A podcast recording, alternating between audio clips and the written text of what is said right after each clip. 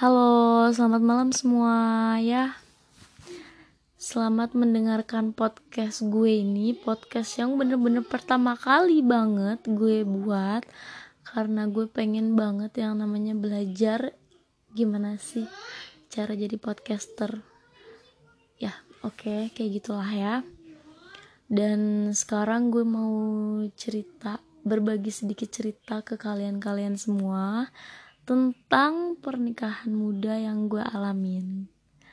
Dan ataupun yang teman-teman alamin juga. Mungkin bisa sama atau mungkin beda ya. Singkat perkenalan nama gue Putri. Bisa dipanggil Putri oke? Okay. nah gini ya. Awal mula gue kenal sama si suami gue sekarang jadi dulu, dulu itu gue bener-bener gimana ya dulu gue sempet kenal sama dia itu karena dijodohin sama orang tua kita. Nah dari situ gue lagi dalam masa-masa pacaran sebelum gue kenal sama suami gue yang sekarang. Gue pacaran sama orang kota lah ya orang kota dan itu tuh udah udah hampir berarti enam bulan gue pacaran sama dia. Dan karena kebanyakan masalah mungkin gue sempet kayak bilang kayak gini ke diri gue sendiri ah gue pengen deh nikah gitu kan. Ah gue pengen nikah deh. Kalau suatu saat nanti ada yang lamar gue gue terima aja deh. Gue pernah bilang kayak gitu sampai akhirnya kata-kata itu tuh jadi bumerang buat diri gue sendiri. Jadi kayak apa yang gue ucapin itu kayak bener-bener jadi kenyataan. Oke okay, skip. Dan di situ tuh nggak selang berapa lama ada yang lamar gue datang ke rumah.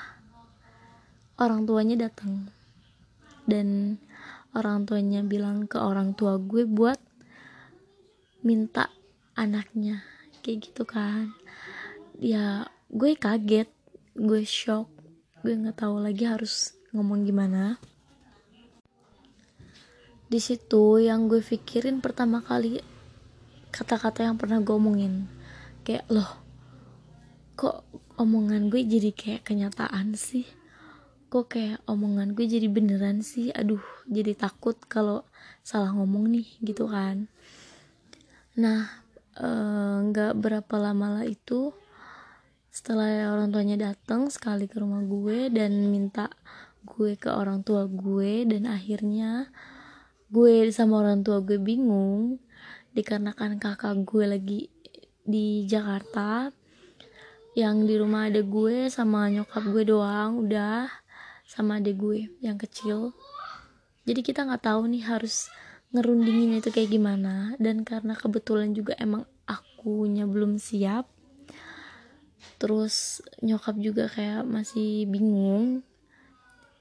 Ya udah akhirnya kayak gue nangis gue nangis gue bener-bener nangis kayak ya Allah gue beneran gak sih? Gitu kan. Gue beneran gak sih nikah? Gitu kan. Kayak gue kasihan sama cowok gue gitu yang dulu. Gue bener-bener kayak masih menyimpan perasaan buat dia gitu loh. Dan di saat itu tuh kayak gue nangis tiga hari tiga tiga hari tiga malam mata gue sampai bener-bener sipit bendul banget. Itu tuh sampai gue kayak kurus gitu loh. Sangkin bener-bener kayak itu tuh kepikiran banget.